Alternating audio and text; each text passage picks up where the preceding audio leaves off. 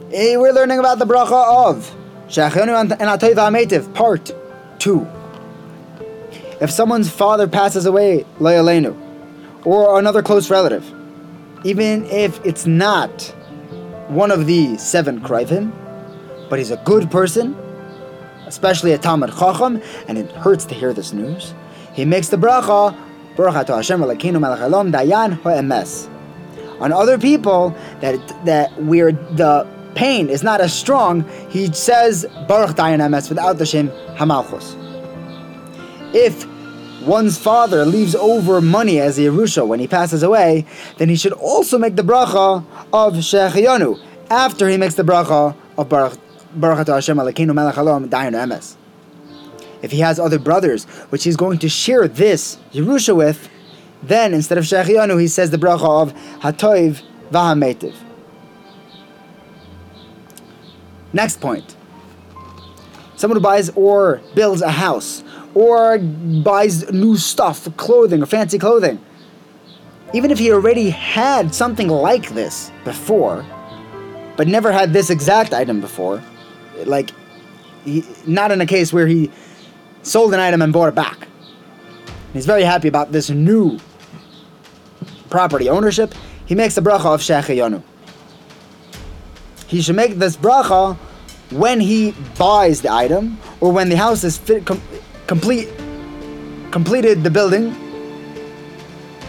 At the building's completion, even though he hasn't actually used it yet, because the bracha does not go on the use of the item, it goes on the joy, the feeling in our heart when the good thing happens. So when we buy it, we feel good. When we build it, we feel good. That's the bracha that we're making Shechiyanu on. Rev uh, Hutner is famous for have made the bracha of Shechiyanu at, at uh, a siyum that was made in his Talmud Yeshiva Shayashav. He was so excited.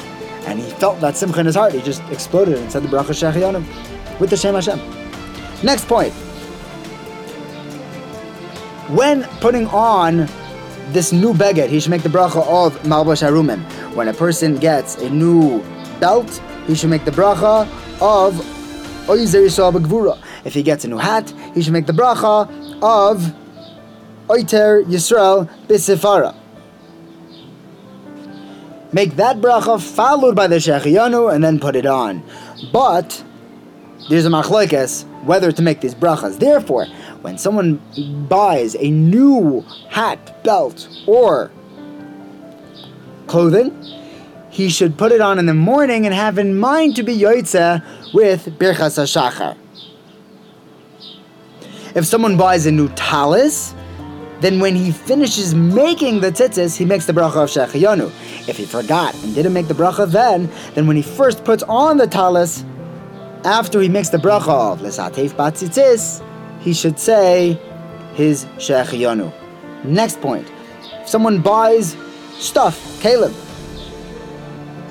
which he and his family are going to use, he has a new car, then he makes the bracha of atoiva ametiv. If someone gives him a gift, he makes the bracha atoiva ametiv. Because it's good for the acceptor, but it's also good for the giver. Since if the person accepts, the person who accepts it is an ani, then the giver is Mekayim Tzedakah, and the taker, the ani, now has something new, something exciting.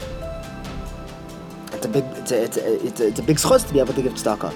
If the person who he's giving it to is an usher, then the giver is happy that the usher accepted his gift, and the usher is happy that he got this gift. So it's a toiv ametiv.